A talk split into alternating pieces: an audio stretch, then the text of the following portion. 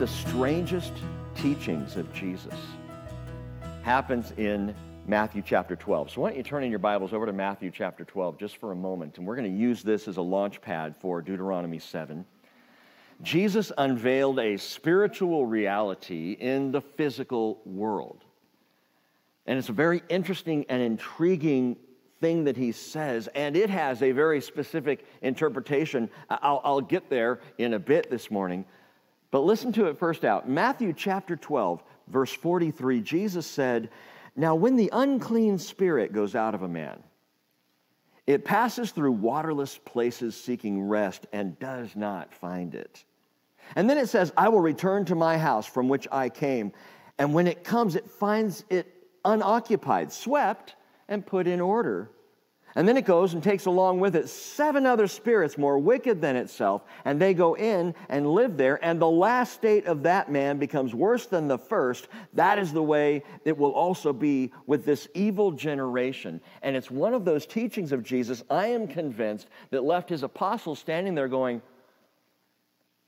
Huh? Well, what, what do you mean, Jesus? You know, I'm sure there were certain apostles saying, well, that's just good demonology. And there were others saying, I have no idea what this means. And still others trying to grasp the application. Why is Jesus saying this here? What is this about? Let me give you the generality of it. Wickedness abhors a vacuum. Wickedness abhors a vacuum. That is, evil will fill any unoccupied space. And sin is insatiable, it is unsatisfiable, it can never get enough, it always wants more. Proverbs 27, verse 20 says, Sheol and Abaddon, that is destruction, are never satisfied nor are the eyes of man ever satisfied. See, that's the sin nature that causes us to always want more than what we've got. Proverbs 30, verse 15 there are three things that will not be satisfied, four that will not say enough. Sheol, the barren womb, earth that is never satisfied with water, and fire that never says enough. John said in 1 John 2:16, "For all that is in the world, the lust of the flesh and the lust of the eyes and the boastful pride of life is not from the Father, but is from the world." And such is sin. Sin is ravenous. Sin wants to fill the empty place. Sin is hungry, it is voracious, and the only option is to put it down. I'm talking about sin put it down, and fill the empty space with righteousness. Put down the sin, fill the space with righteousness. Put down the sin, fill the space with righteousness. Proverbs 28, verse 28 says, When the wicked rise, men hide themselves, but when they perish, the righteous increase. Deuteronomy chapter 7 has more words to take to heart. Speaking to and about Israel as a people, that's the direct interpretation, but to us personally, there is some amazing application, especially where sin is concerned in our lives, where wicked things are concerned, where the desire of the evil one is for you. As God said so long ago to Cain, sin desires you. It's crouching at the door. It, it wants you, but you must master it. Now, most of us hear that and we go, Master sin. I, I don't, how do we do that? We have a call on our lives, and you need to understand going into this this morning that the weapons of our warfare are not of the flesh.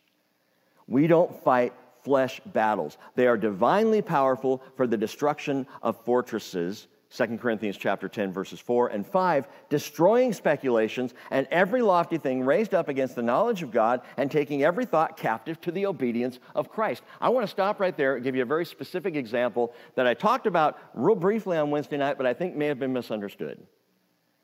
Vaccinations and masks. I use that as an example of the insanity of the world that we're in, and, and, and different people heard different things from me. Let me just be clear. I don't care if you've been vaccinated. I mean, I care. I care for you. I care about you deeply. But I don't care if you've been vaccinated or not. I don't care if you choose to wear a mask or not. That to me is completely beside the point. As a follower of Jesus Christ, what I care about is how we bear Jesus in this world. That if you have chosen to be vaccinated, that you walk with love and compassion for everybody, whether they have or not. If you've chosen not to be vaccinated, you walk with love and compassion and care for everybody, whether they have or not. Do you see what I'm saying? That I think this is where, and I mentioned, I think the church has missed it. We've missed an opportunity to walk with the grace and the mercy and the love of Christ and, instead, we've been, we've been drawn into, dragged into either the political side of everybody's got to be vaccinated and we've got to mandate this, or the other political side which says, I have my rights and you can't tell me what to do. No, we can't. I can't. I wouldn't. That's not the issue. Your rights or forcing others, that is not the issue. The issue for us is to love one another and to be Christ in this world and to share the gospel and to care more about each other than about our politics. And that's what I was trying to get at. I hope that makes sense now that the weapons of our warfare are not of the flesh. That's not our concern. Our concern is the gospel of Jesus Christ. Our concern is that people are saved for eternity, whatever medical decisions we make on earth here and now. We are taking every thought captive to the obedience of Christ. Now, let's get back to Deuteronomy 7. How does this all apply? Abraham, Isaac, and Jacob never owned property in the promised land. You, you realize that? With, with two little exceptions, two burial plots. Abraham bought a burial cave, the cave of Machpelah at Hebron, and Jacob bought a burial plot in Shechem, but aside from that, a place to bury their dead, they owned no property in the land that God said is yours, the land that He promised to them. Now, with that, understand that in Genesis 14, we learn that Abraham goes to war with 318 devoted servants. If you do the math and think it through, it's been estimated that Therefore, Abraham probably had in his household as many as 2,000 men, women, children serving and, working in the household of Abraham. He was a very wealthy man, very blessed by the Lord. Isaac had even more, was even in a larger company. Genesis chapter 26, verse 12. The Lord blessed him, and the man became rich and continued to grow richer until he became very wealthy, for he had possessions of flocks and herds and a great household, so that the Philistines envied him. So Abraham had a huge household, Isaac had even larger, and when the house of Jacob went down to Egypt, 70 in number, the Bible tells us there were 70 in number. That is Jacob and his 11 sons at the time. Joseph was already in Egypt, and their children and their wives and their servants. Can you even imagine if Abraham, just Abraham and Sarah, had 318 men and up to 2,000 perhaps others? How many would have gone down to Egypt with the 70 that were of Jacob's household? It would have been quite a company marching down there. Here's the point when they went to Egypt, they departed the land, and wickedness abhors a vacuum. In other words, the people of God suddenly were no longer in the land of Canaan. Suddenly there was, there was no representation there of God, of his covenants, of his righteousness. How many nations ended up filling that unoccupied space? Seven. This is why I didn't even joke around with flashlights and megabytes or anything like that. Hittites, Girgashites, Amorites, Canaanites, Perizzites, Hivites, Jebusites, and there were seven nations, seven nations greater and stronger than you, Moses said. Seven nations filled up the land very quickly. What did Jesus say in the parable? When he comes back and finds the house swept and unoccupied, the demon goes and gets seven others stronger than himself and comes in and fills the space. You could call the land of Canaan, after the people of Israel departed, a house overtaken by seven demonic principalities. Seven nations that were demonically driven, easily, evilly driven, wickedly driven, Now, that's not the interpretation of, of Jesus' teaching. We'll get to that in a bit, but it's close. It certainly is an application. It's an example of what Jesus was saying that when a house is swept but left unoccupied, it's just open game. And the land of Canaan was that. After Israel left the land, it was occupied and overrun by the worst kind of sick, inhuman, idolatrous, sexually immoral, heartlessly brutal sin. This land was darkness.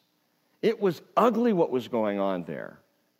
In fact, the Bible Knowledge Commentary says studies of their religion, literature, and archaeological remains reveal that they were the most morally depraved culture on earth. This was not a good place. Israel departed. All this mess came in. This was a dark, dark place. We know that it was dark. We know that it was bad for more than simply archaeological studies and, and literature and, and their religion and studying these historical documents. We know because God told the people of Israel, when you go back in there, you utterly destroy them. Utterly destroy them. This is something that people misunderstand. God wouldn't utterly destroy anything unless it was utterly evil. We know the character of God. Ezekiel 18 23, do I have any pleasure in the death of the wicked, declares the Lord God? Rather, that he should turn from his ways and live. That's God's heart. It is not God's heart to condemn the, the wicked or man or woman, it is that they would repent and live. That's forgiveness, that's grace that is held out to all. The Lord is patient towards you. You know the verse, 1 Peter 2 9, not wishing for any to perish, but all to come to repentance. If there's any hope for a man, any hope for a woman, God knows it and He holds out and He waits. And He warns against sin and He seeks the opening in the heart. He gave the land of Canaan and these seven nations 400 years to repent of their evil. And someone could say, Well, I don't see anywhere in the Bible where it says that he told them to repent of their evil. Well, it's not there because he's not dealing with them, he's dealing with Israel. The Bible is an historical document, yes, because it historically and accurately portrays what God was doing with Israel. We don't know what he was doing with the other nations. We get hints every now and then. But it is apparent that God was concerned for and interacting with the nations that were there, giving them time to repent. And they would have known, but they rebelled against it.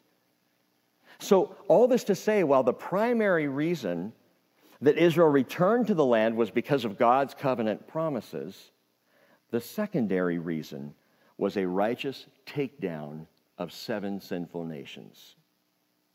God needed a force to go in and wipe them out. He told Abraham 400 years prior in Genesis 15, 16, in the fourth generation they will return here, for the iniquity of the Amorite is not yet complete. It's filling up, wasn't quite there. 400 years later, it was utterly wicked in the land of Canaan.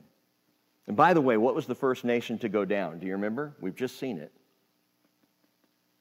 It's the Amorites.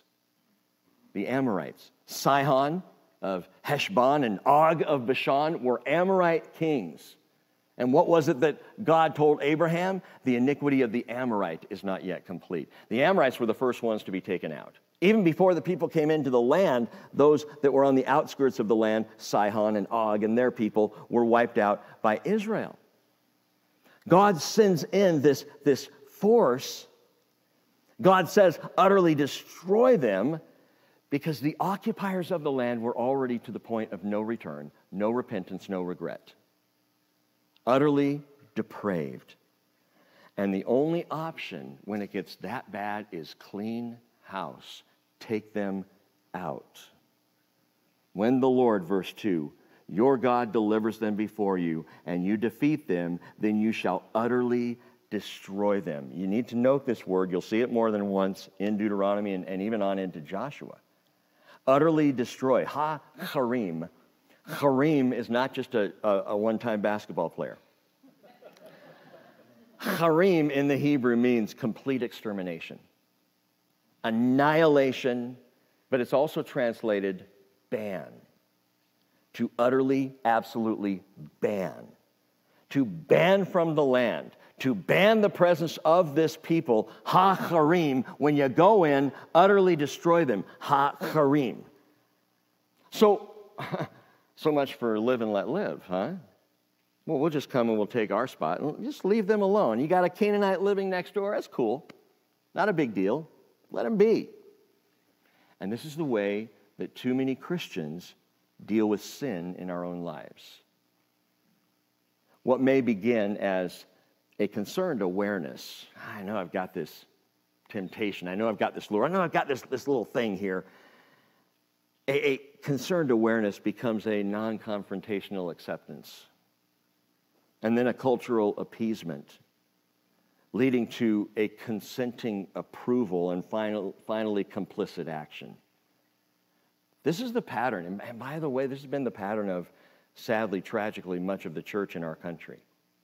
Listen to it again beginning with a concerned awareness. We see something going on and we're worried about it, but then it becomes a non confrontational acceptance. Just that's their thing, this is ours, we just won't deal with them. And then it turns into a cultural appeasement. How can we, you know, play nice? And then it leads to a consenting approval. Well, actually, is what they're doing all that bad in the first place?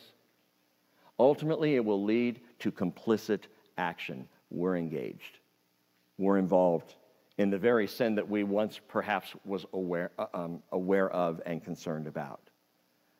And the thing that concerns me the most with the church at large is how we deal with sin in this society. It also concerns me with how the church internally deals with it. That is you and me. How we deal with sin in our own hearts. But it seems right now that culturally speaking, the church in America has already reached the point of consenting approval.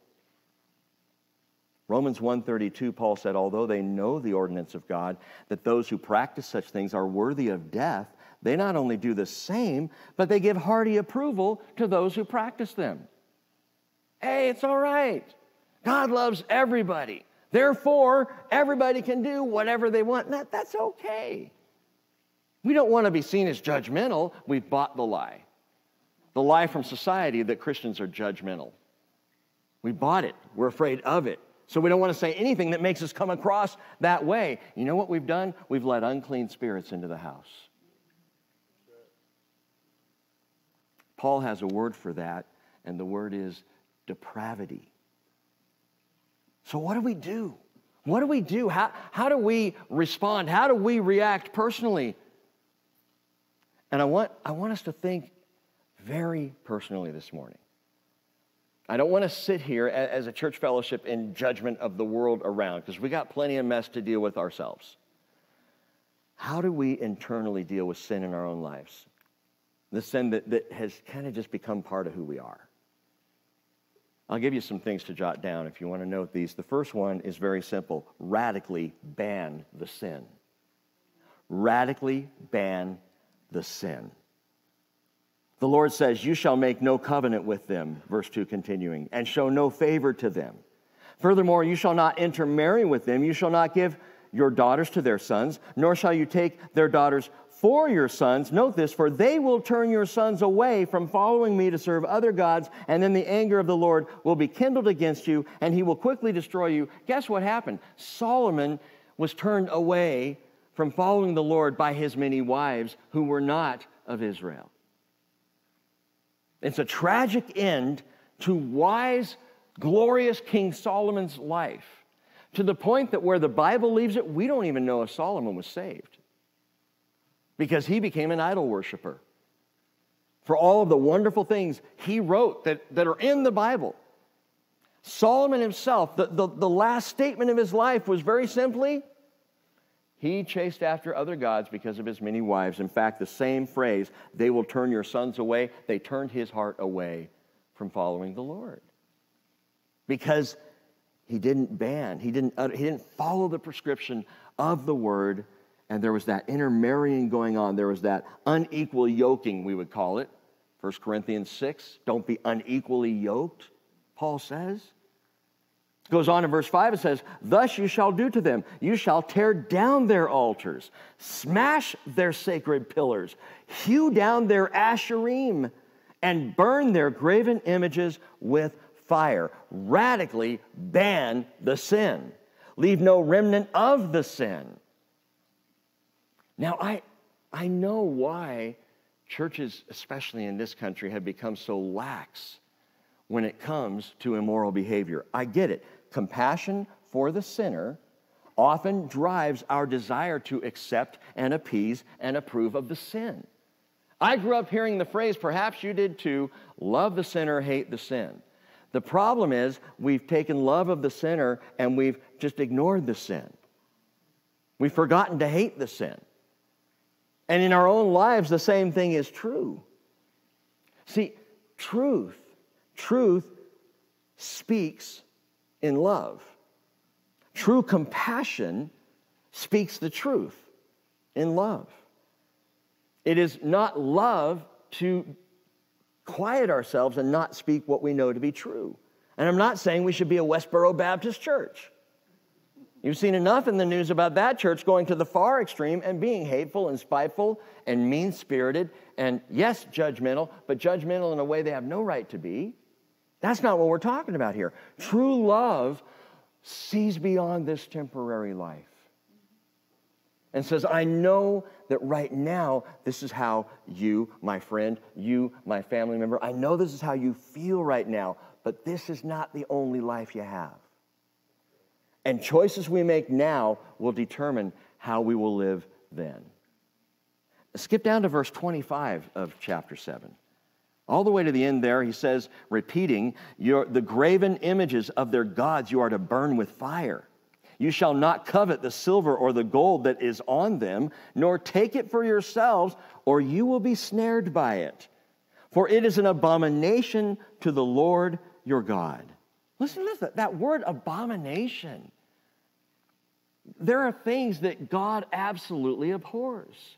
There are things that he looks at, and, and it's just, as far as he's concerned, it's sickening. It's so wrong. Verse 26 again, you shall not bring an abomination into your house. And like it come under the ban, that is, under the destruction. You shall utterly detest it, and you shall utterly abhor it, for it is something banned. And there's the word again, harim, utterly ban. Now, this, this ban includes all idols, all forms, images, and statues false gods and phony representations. Another clarification from last Sunday, and I did clarify this on Wednesday night too. It's not that you can't have a picture on your wall in your house. It's not that you can't have a nicely carved eagle that someone made for you. It's that you don't worship it. It's that you have no representation for God, no form for God, no idol or image for God. Nothing that stands between you and completely, openly, and honestly just worshiping and knowing Him. That's the issue. And so Moses is very strong on this. You get all that stuff out, wipe it out, utterly ban it. Now, this will play out tragically with the spoils of Jericho, their first battle engaged in the land where God puts everything in Jericho under the ban, harim. Don't, those spoils are not for you. You don't take these things under the ban. But one man's secret sin resulted in the tragic deaths of 36 Israelites who unwittingly went up to fight the next battle, not knowing there was sin in the camp. Listen to this Joshua chapter 7, verse 20. So Achan answered Joshua and said, Truly I have sinned against the Lord, the God of Israel, and this is what I did. When I saw among the spoil a beautiful mantle from Shinar, a Babylonian mantle, and 200 shekels of silver and a bar of gold, 50 shekels in weight. Then I coveted them and I took them, and behold, they're concealed in the earth inside my tent with the silver underneath it. So Joshua sent messengers, and they ran to the tent, and behold, it was concealed in his tent with the silver underneath it. And they took, from the, they, they took them from the inside of the tent and they brought them to Joshua and to all the sons of Israel and they poured them out before the Lord. And then Joshua and all, the, and all Israel with him took Achan, the son of Zerah, the mantle, the silver, the bar of gold, his sons, his daughters, his oxen, his donkeys, his sheep, his tent, and all that belonged to him, and they brought them up to the valley of Achor. Joshua said, Why have you troubled us? The Lord will trouble you this day. And all Israel stoned them with stones, and they burned them with fire after they had stoned them with stones. They raised over him a great heap of stones that stands to this day. And the Lord turned from the fierceness of his anger. Therefore, the name of that place has been called the Valley of Achor to this day. That's harsh. That's intense. How do you explain that, Rick? When we get to Joshua, we will. But for this morning, understand I am not saying go find the Achan among us and destroy his Achan breaky heart. Okay, what I'm saying and this is not, I'm not talking about, so please hear me in this. I'm not talking about how we are to act toward non believers or even how we should treat fellow believers who are caught up in sin. See, in the New Testament, we know how we're supposed to handle that. Galatians 6, verse 1 Brethren, even if anyone is caught in any trespass, you who are spiritual, restore such a one in a spirit of gentleness, looking to yourself so that you, will, you too will not be tempted bear one another's burdens, and thereby fulfill the law of Christ. See, here's the thing we are now under the law of grace, we are under the law of love and compassion. But what I'm doing here is applying the story of depraved Canaanite culture to our own acceptance and appeasement and approval and actions when it comes to sin in our own lives. What do we do with it? Put it down wipe it out, utterly destroy it. How will we ever be able to, to, to be of any use to this sick and dying culture by joining it? How can you, by joining someone in their sin, lead them away from their sin? That doesn't make any sense at all. How can we embrace sin and then help people find grace and forgiveness from that very sin that now we have embraced. You can't do it. And we've got to start with what is buried under our own homes. Things that we know, you know, should be under the ban, should be destroyed from our households. I was driving here this morning, as I often do, saying, okay, Lord, that's kind of a generic statement. Destroy the sin in your life. But I don't know what the sin in your life is. Uh, God hasn't given me that. I'm glad I don't know. I don't want to know. Don't tell me. I got enough to deal with right here. But you know. You know what is buried under your tent. You know what is in your household. You know what you have accepted and embraced. You know. I, I don't. You do. God does. And the Lord would say to you, as He has said to me this week, utterly destroy the sin. Get it out, ban it. Well, see, Israel, Israel didn't. And ultimately, what happened is they came back into the land is they fell prey to the very evil and wickedness that the seven nations before them had been engaged in. The same stuff. Do you realize Israel was even sacrificing babies to Molech? They got that depraved. So depraved that ultimately God had to remove Israel from his land had to drive them out because the wickedness was so bad. Now, you might say, well, if God knew that, what qualified them in the first place to be God's removal force? Why, if He knew Israel was going to fall to the sin, why did they get to the be the people who removed the sin before them? Verse 6. Verse 6 of Deuteronomy 7 For you are a holy people to the Lord your God. The Lord your God has chosen you to be a people for his own possession or his peculiar treasure. Out of all the peoples who are on the face of the earth, the Lord did not set his love on you, nor choose you because you were more in number than any of the peoples, for you were the fewest of all peoples, but because the Lord loved you and kept the oath which he swore to your forefathers the Lord brought you out by a mighty hand and redeemed you from the house of slavery, from the hand of Pharaoh, king of Egypt. Listen, what qualifies me, a sinner myself, to be part of the removal force against sin. Have you ever heard that from a, a friend or a relative? We know you. Come on, you're not fooling anyone. I know you go to church now, that's fine, but what makes you so holy and righteous that you can judge me? I know you. I grew up with you. We've been friends a long time. Don't start pulling that holiness stuff on me. Who are you to act so holy? You ever hear that? Your answer is very simple. Well, I'm loved, chosen, delivered, and redeemed. That's who I am. And all the stuff that you know about me from the past, yes, is true. But something is even more true. I am loved, I am chosen, I am delivered, I am redeemed. That is why I have to pursue holiness.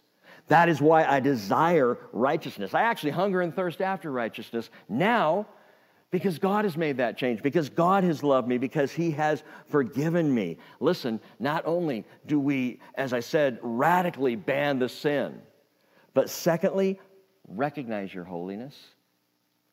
Recognize your holiness. Don't shrink from it. Don't hide from it. Don't be ashamed of it. Paul says, I'm not ashamed of the gospel. Don't be ashamed that you have been made clean by Jesus Christ. Embrace that. I am a holy person. I don't look holy. I don't often feel holy, but I have been made holy by the blood of Jesus Christ, by His doing, not mine. I'm not arrogant enough to think that I've done something to make myself more righteous than I used to be. No, I'm still in the same old skin, but I have been made holy by Jesus Christ, by his blood. Romans 10:10, 10, 10, for with the heart a person believes, resulting in righteousness. And with the mouth he confesses, resulting in salvation. Who am I to claim to be holy, act holy, or try to live holy? I am a child made righteous by faith. I just believed. I am a child saved by confessing that Jesus is my Lord. And now, guess what? My Lord commands me to be holy as he is holy. That's part of the deal. To, to hold fast to our holiness. Don't revel in your ragged unrighteousness. I get so sick and tired of hearing Christians talk that way. Well, I'm just a filthy sinner. Stop. You have been made clean by the blood of Jesus. Don't disregard that. Recognize your holiness. Walk in your holiness. That's not self righteousness. There's a very clear distinction between the two. True holiness is extremely humble because you know where it came from, not me, from the blood of Christ. Self righteousness is prideful and arrogant. That's a problem. So don't seek to be self righteous, but recognize you have been made holy. Peter said in 1 Peter 1:14, as obedient children, do not be conformed to the former lusts in your ignorance, but like the Holy One who called you, be holy yourselves in all your behavior, because it's written, You shall be holy, for I am holy. Remember, God said that in Leviticus 11? Be holy. Why, Lord? Because I am, and I've made you that way.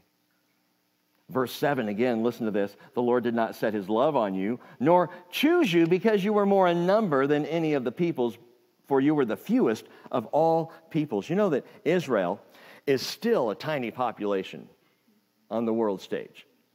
It's still, t- today, 0.2% of the population of the world are the Jewish people. All, all the Jewish, not just Israel, all the Jewish people. 0.2%. And yet, the Jewish people remain at the forefront of global attention. Isn't that bizarre?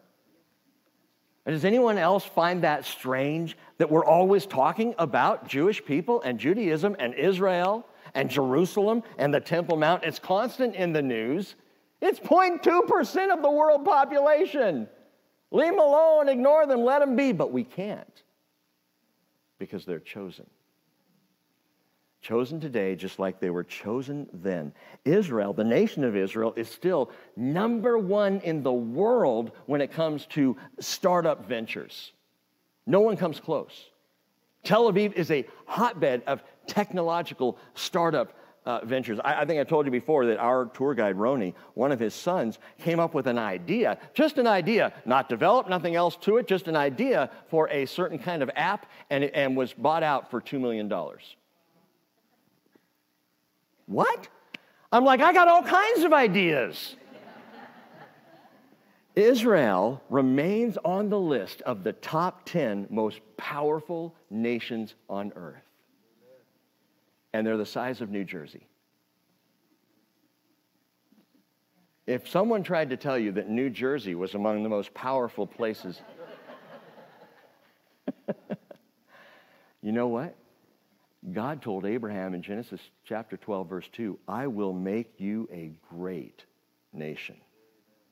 And even as a secular nation today, Israel is a great nation in terms of its power on the world stage. Not in terms of size.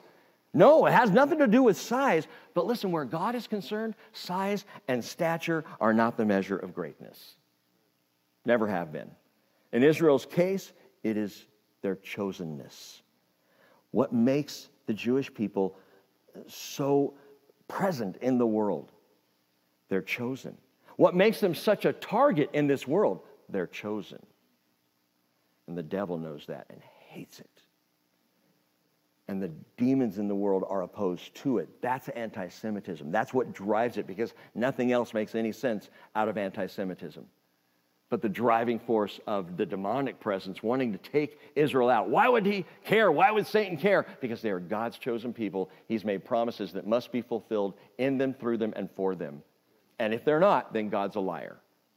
So Satan is working very hard to take out this tiny people group. But again, it's not size and stature, it is chosenness. And listen, no Christian is great because you have some kind of stature in the church. That is not our measure of greatness. And no church is great because it happens to be big or trending in the world. That is not the measure of greatness. May it be, Paul writes, Galatians 6:14, that I would never boast except in the cross of our Lord Jesus Christ, through which the world has been crucified to me and I to the world, and that is my measure of greatness. What makes you think you're great, Rick? The cross. You know what's great? I have been washed in the blood of Jesus at the cross. And that makes me great. Makes me greater than John the Baptist. Makes me among the great in the kingdom because I have been washed by the blood. That is my boast. The cross is my measure of greatness and yours. If you belong to Jesus, you, you know He loved you and chose you long before you chose and loved Him. That's just great. Romans 8 29, for those whom He foreknew, He also predestined to become conformed to the image of his son, and that is a holy image. So, my friends, recognize your holiness. And radically ban sin. And now listen, as Moses gives a promise and a warning. The warning first, verse 9. Know therefore that the Lord your God, he is, he is God, the faithful God, who keeps his covenant and his loving kindness to a thousandth generation with those who love him and keep his commandments. But, and here's the warning repays those who hate him to their faces to destroy them. He will not delay with him who hates him, he will repay him to his face. Therefore, you shall keep the commandment and the statutes and the judgments with which I am commanding you today to do them. Moses says, Here's the warning God will repay the hateful. He will repay the hateful. Deuteronomy 32, verse 35. Moses is singing what's called the Song of Moses, and all of a sudden, in the midst of this song, he gets real serious. And he says, Vengeance is mine and retribution. In due time, their foot will slip. For in the day of their calamity, for the day of their calamity is near, and the impending things are hastening upon them. He says in verse 41 If I sharpen my flashing sword and my hand takes hold on justice, I will render vengeance on my adversaries and I will repay those who hate me. God will repay the hateful. But listen, what, what does it mean in verse 10 where it says, repays those who hate him to their faces? Now, that might seem obvious to you. Well, it just means he repays them to their faces. Well, what are you getting at? Listen, the way this translates is problematic in the Hebrew. There's one more problematic thing here that I'll show you in a minute, but this one, it's interesting because there's no there there. If you read it, it doesn't in the Hebrew say he repays those who hate him to their faces. It says he will repay those who hate him to faces. Now, some will translate this to his face. He will repay those who hate him to his face. Speaking of, of, of, of his face, some Bibles translate it that way. Others say, well, no, wait, face is plural, so it has to be two faces, so the faces must be their faces. So he's going to repay those who hate him to their faces. He's going to get all up in their face. Well, which one is it? Is, it? is it his face or is it their face? Two possibilities in how this can be translated, and both are correct, at least in terms of meaning. First one is this those who hate him to their to not to their faces but to faces in the world that is he will repay those who hate him to the world who face the world with hatred for god who express animosity to god among other people. He will repay them. The other way to translate this would be He will repay those who hate Him to His faces. to hate God is to hate the Father, the Son, and the Holy Spirit. It's to hate all of His faces. In fact, Jesus said in John 15 23, He who hates me hates my Father also. If I had not done among them the works which no one else did, they would not have sinned. Talking about the Pharisees and the, the Jewish leaders. But now they both have seen and hated me and my Father as well. To hate Jesus is to hate the Father. To hate the Father is to hate the Son. To hate Father or Son is to hate the Holy Spirit. To hate Him to His faces. Either way, God will fairly and righteously repay the hateful. Now, does that just sound like wow, he's just a vengeful God. He is with unrighteousness, he is with those who hate him. But understand this he is always straightforward and upfront about judgment. There are no tricks with God. He doesn't jump out and there are no gotchas. Ha ha, I knew you were going to be caught in your sin. Ha, surprise, found you sinning. Boom, you're out of here. That's not how God works. No one, when judged, will be able to say, well, that's not fair. No one, when God takes vengeance, will be able to say, but I had no idea. No. There are no surprises with God. In fact, that's why we have Bible prophecy. That's why from the very beginning he began warning of judgment. If you don't love him, if you hate him, there's going to be judgment. And he warns and warns and warns through all the pages of Scripture. And it's a prophecy, it's the way prophecy works. And by the way, Jesus' description of the swept and empty house in Matthew 12 was a prophecy of Israel. Here's the correct interpretation of this. Historically, the people of Israel did become so idolatrous that by 586 BC, the final remnant of Israel, which was the kingdom of Judah, was swept away into Babylon, a horribly idolatrous nation. Across 70 years, the land was quiet and still. You could say it was swept and, and put in order. But when they returned to the land, idolatry wasn't an issue anymore. They, they were cured of it. Like the whole, I used to, used to say, like a smoker going to Schick Shadel and you just smoke, smoke, smoke, smoke, smoke until you're so sick of smoking you don't want to smoke anymore and you're cured. I don't know if that always works.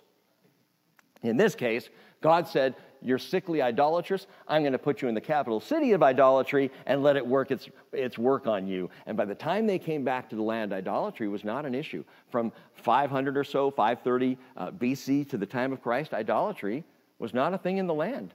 Not anymore. The land was swept and it was put in order. But guess what? There was no idolatry, but there was also no faith.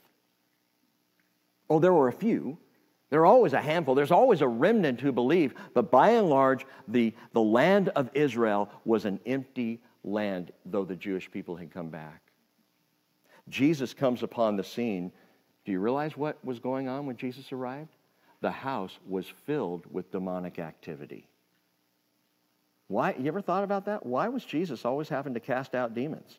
Why did he have to send his apostles, his disciples, out to cast out demons? Because demonology was everywhere. Demon possession and oppression was all over the land. That, as it were, that one evil spirit went out and got seven more powerful than himself and came flooding back into the empty land, the land that had not been filled up with righteousness. Jesus gives this parable, and it's stunning in its specificity. And the people then, when Jesus came, they rejected their only hope, Jesus Christ. And after 70 AD, the land spiraled into absolute desolation. Now it's filling up again because God keeps his promises. It is filling up with a people, but it is still largely a secular nation. Listen, still empty as a, eh, on, on the national scene, still empty as a nation in this world. And listen to the last thing Jesus said in that, in that description, Matthew 12, verse 45. The last state of that man becomes worse than the first. That is the way it will also be with this evil generation. You get it? The last state will be really bad.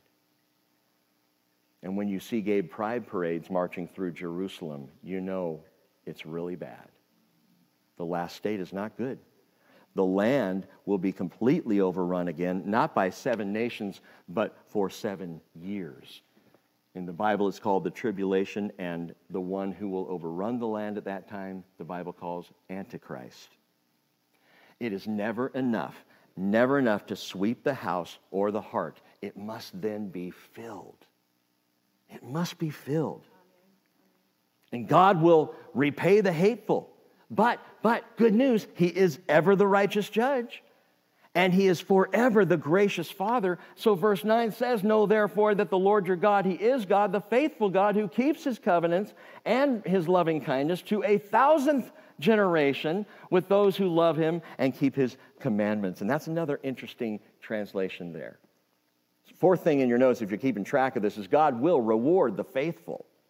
He'll repay the wicked. He'll repay the hateful, but he will reward the faithful. And it says to a thousandth generation. If you're reading the New American Standard Bible, a thousandth, there's a TH there, generation. Well, wait. It, what does that mean? Now, some of your Bibles, if you're not reading the New American Standard, you might have a different translation that says a thousand generations. A thousand generations or a thousandth generation. Well, which one is it? See, here's, here's the problem with translating this a thousand generations is that the word generation is singular. So he, he keeps his loving kindness, his grace to a thousandth generation. That's singular. That's speaking of one, the thousandth one. You get what, I, what I'm saying here?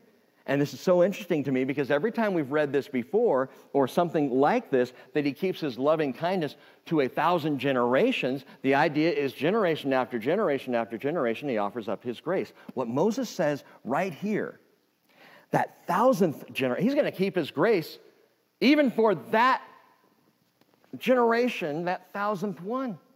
We'll still, we'll still be receiving the grace of God. Now, Moses may be speaking euphemistically, just looking across time and saying it's just God is faithful and will be faithful all the way to that thousandth generation. In fact, Matthew 24, 34 gives support for that. Jesus says, Truly, truly, I say to you, this generation or this people group, Israel, will not pass away until all these things take place. So it may be, you know, grace is just constant, or, or I wonder, could this be prophetic? A slip of the tongue by Moses preaching, but the Spirit is on him. Could this be prophetic of that thousandth generation, the millennial kingdom? The thousand year reign of Christ, the thousandth generation, that he will keep his grace all the way to there, the promised thousand year reign. Either way, God's grace remains constant. God's grace is available today just as it was 2,000 years ago as available to you and to me and to anyone who calls on the name of the Lord, they will still be saved today. Such is the love of God. Such is that wonder that He will reward the faithful. But stay with that thought. Look at verse 12. Then it shall come about, Moses says, Then it shall come about, because you listen to these judgments and keep and do them, that the Lord your God will keep with you his covenant and his loving kindness, which he swore to your forefathers. Oh, he will love you and bless you and multiply you. He will also bless you, the fruit of your womb and the fruit of your ground, your grain, your new wine, your oil, the increase of your herd, the young of your flock, in the land which he swore to your forefathers to give you. You shall be blessed above all peoples. And there will be no male or female barren among you or among your cattle. The Lord will remove from you all sickness he will not put on you any of the harmful diseases of Egypt which you have known, but he will lay them on all those who hate you. This is remarkable. So, so radically ban the sin, recognize your holiness. God will repay the hateful, but God will reward the fruitful. He will reward the, the faithful with fruitfulness. He'll reward the faithful with fruitfulness. How does he do that? He makes the faithful fruitful. Yeah. He makes the faithful fruitful. Now, get this, because I, I, this is kind of a cool thought for me, kind of new, that the fruit is itself a reward. We've talked a lot about the rewards of those who follow the Lord. And Jesus says, I'm coming and my reward is with me. So there are rewards at the end of the age, and there are rewards in coming to the Lord. And, and I've always thought of rewards in terms of that. But guess what? The fruit itself is a reward. That is, it is an immediate reward. The fruit is. That is, if you're faithful, God's going to repay you with fruitfulness, and we know what that looks like. The fruit of the Spirit is love and joy, peace, patience, kindness, goodness, faithfulness, gentleness, self control. Against such things there is no law. Galatians 5:22 and then 24 says, now, those who belong to Christ Jesus have crucified the flesh with its passions and its desires. That sounds like utterly destroying, doesn't it? Utterly destroying the flesh, its passions, its desires. Listen, the reward is fruit. You want to cultivate fruitfulness in your life? Crucify the flesh. The fruit of the Spirit, which we talk about, and most of you are familiar with those, those nine aspects of the fruit of the Holy Spirit. You want that? Crucify the flesh. It's very simple. Crucify the flesh, desire the things of the Spirit. Romans 8 13, for if you are living according to the flesh, you must die. But if by the Spirit you're putting to death the deeds of the body, you will live. Think about it this way physically speaking, when flesh dies, it becomes fertilizer. No, that's really good. That's really good. Crucify the flesh, it becomes fertilizer, and you will become fruitful. It's brilliant. Thank you. I appreciate that. No, but that's, that's how it works. We kill the flesh. We say no to the flesh. And when the flesh dies, the fruit, the fruit begins to grow. I, I have been crucified with Christ. Galatians 2.20. Nevertheless, it's not I who lives, but Christ lives in me. And the life that I now live in the flesh, I live by faith in the Son of God who loved me, who gave himself up for me. And so God repays with fruitfulness. He rewards us with, with fruitfulness. We just crucify the flesh, He makes us fruitful. It's really cool. Verse 15 The Lord will remove from you all sickness, and He will not put on you any of the harmful diseases of Egypt which you have known, and He will lay them on all who hate you. Does that mean I won't get COVID? What about our cancers, our heart diseases, all of our physical ailments. Do we just need to have better faith so that we don't get these things? Hey, first of all, understand that our healing is so much better than this life. And, and I, I stand on that principle. There are other pastors, there are other churches, there are other movements. Not that we're a movement, but there are other movements out there where the whole focus is healing now, healing now, healing now. That's fine and well and good, and I believe that the Lord heal, heals now. And I believe that he, he brings powerful uh, miraculous supernatural healing and that we can pray for that and ask for that. I get it, but my healing is so much better than this flesh. Heal me today, I will still die tomorrow unless I'm caught up. So you can do all the healing you want. Everyone that Jesus healed died. Everyone that Jesus raised from the dead had a second funeral. Well, yeah, but, but what about this, this promise of, of, of removing all sickness and, and harmful diseases? Well, he's talking to Israel. It's a covenant promise to Israel back in Exodus 15 26 that if they would keep his commandments and follow him and love him with their lives, that he would keep from them these diseases. Now, I can tell you this much about Israel the Jewish people have remained remarkably resilient. Over the years, you all know this, but back in the time of the Black Plague, the Jewish people were blamed for that. Know why? Because they weren't dying. They were surviving. They were actually thriving when most of Europe was going down from this plague. Why? They were abiding by the commandments of Torah. So their eating was healthier and, and more right, and, and there's still a chosenness factor there. So God makes this promise to the people of Israel I'm going to keep you from the sickness. You just, you just do the right thing. I will, I will reward you with fruitfulness. Now, last thing, last thing, so listen up. There are some sins that we have carried so long, they're buried deep. There are some sins, and I'm just making the assumption, perhaps in your life, in my life, so big, so strong, so overwhelming that people feel like giving up. I'll deal with this stuff, but that one is just way too big. So, how do we deal with sin that's dug in? How do we deal with sin that's dug in? Verse 17. Actually, go verse 16. You shall consume all the peoples whom the Lord your God will deliver to you. Your eyes shall not pity them, nor shall you, shall you serve their gods, for that would be a snare to you. Verse 17. If you should say in your heart, These nations are greater than I, how can I dispossess them? Application. This addiction to uh, pornography is just too great. How can I overcome it? The desire to drink is just too strong. How can I stop? The foul mouth, the outbursts of anger, the wandering eyes, the greed, the foolish pride. I'm not giving you a laundry list of Rick's sins, by the way. Just.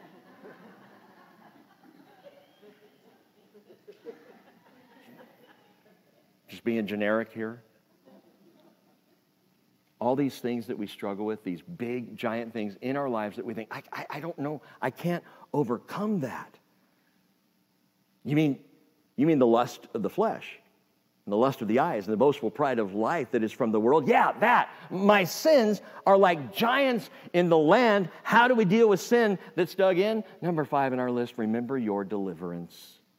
Remember your deliverance. Verse 18 You shall not be afraid of them you shall well remember what the Lord your God did to Pharaoh and to all Egypt. The great trials which your eyes saw, and the signs and the wonders, and the mighty hand and the outstretched arm by which the Lord your God brought you out. So shall the Lord your God do to all the people of whom you are afraid. I love that. Listen, when you invited Jesus in, he really delivered. He cleaned and swept your house. But you know what? He never left.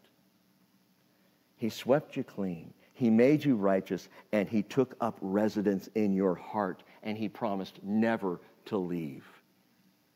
But that sin is too big. Let Him fight for you. Trust that the one who delivered you already to salvation is here in the home, in the house, in the heart to fight, to never go away. Paul says in Romans 8:10, if Christ is in you, Though the body is dead because of sin, yet the spirit is alive because of righteousness. If the spirit of him who raised Jesus from the dead dwells in you, and by the way, he does, he who raised Christ Jesus from the dead will also give life to your mortal bodies through his spirit who dwells in you. And verse 12, he says, Moreover, the Lord your God will send the hornet against them until those who are left and hide themselves from you perish. God's going to send a hornet on ahead. That's cool. What does that mean? Well, some think it was perhaps another invading force, maybe even Egypt, or, or, another invading force outside the land that would be like a hornet against the seven nations that are there and weaken them as, as Israel was coming to fight. That's one thought. Others think perhaps it was just a stinging fear that there would be this, you know, like this PTSD that they would hear the Jewish people coming and they would just freak out and run. The hornet was more symbolic. Uh, others think, no, it was hornets, man. He just sent hornets. And the people are like, wow, and running as Israel's showing up. There, you know, here's the thing. Here's the point. the point, hornets. Here's the point.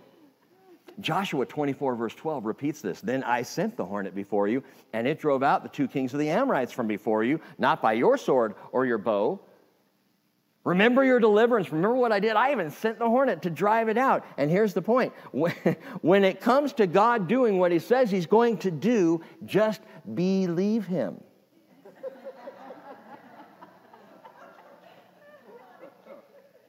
You know, it, it actually looked bad on paper too. Seriously, listen to me. One of the greatest blessings, and I mean this with all seriousness, one of the greatest blessings of living here at the end of the age is we have all of history watching God say He's going to do something and do it. So all we have to do is remember our deliverance. Look at what He's done. Is He capable? Is He faithful? Will He do it? I'm looking at big giants in my life. How am I going to overcome this? God will do it. Because he said he would, and every time he said he would, he does. Faithful is he who calls you, and he will also bring it to pass. 1 Thessalonians 5:24. Philippians 1 6, I'm confident of this very thing, that he who began a good work in you will perfect it until the day of Christ Jesus. So remember your deliverance. Verse 21 you shall not dread them, for the Lord your God is in your midst, a great and awesome God. The Lord your God will clear away these nations before you, little by little. You will not be able to put an end to them quickly. The wild beasts would grow too numerous for you, but the Lord your God will deliver them before you and will throw them into great confusion until they are destroyed. Little by little? Oh, man. I wish God would just make me holy all at once. You know, I believe in you, Lord Jesus, holiness. I would, wouldn't you love to have like this, this veneer, this sheen that just, you know, so sin just, sin just slides right off. Can't get in. You're holy. You're just, you're perfect. You're done. Sanctification overnight. And that's not how it works. You're holy, God views you as holy, sees you as holy, has saved you, has seated you in the heavenly places with Christ Jesus. That's a done deal. Now He's sanctifying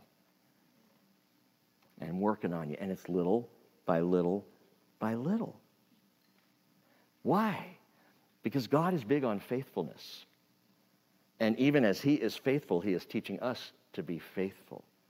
And so it's a step at a time.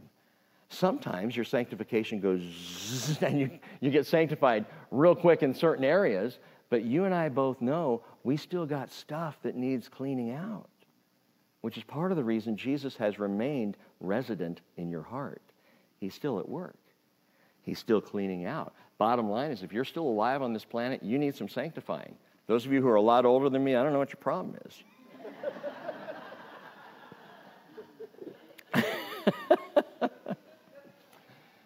God's sanctifying work is part of the deal, and it is sometimes little by little by little. But listen, Paul said in 1 Corinthians 10, verse 13, No temptation has overtaken you, but such as is common to man.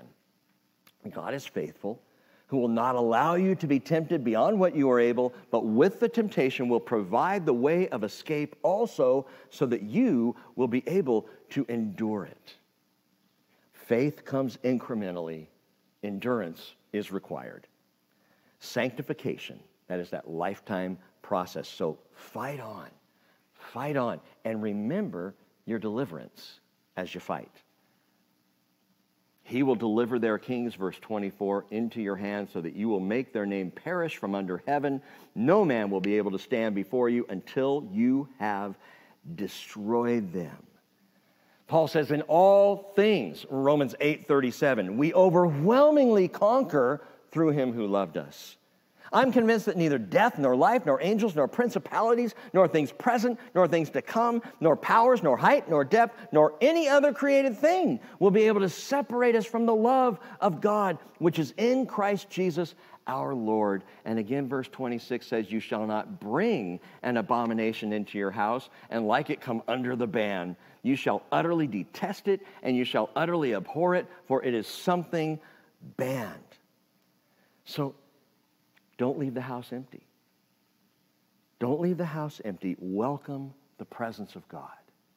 Be filled with the Holy Spirit. Utterly ban sin from your life. Let Jesus into your heart, and we will know all the promises of God. Amen? Let's stand up together.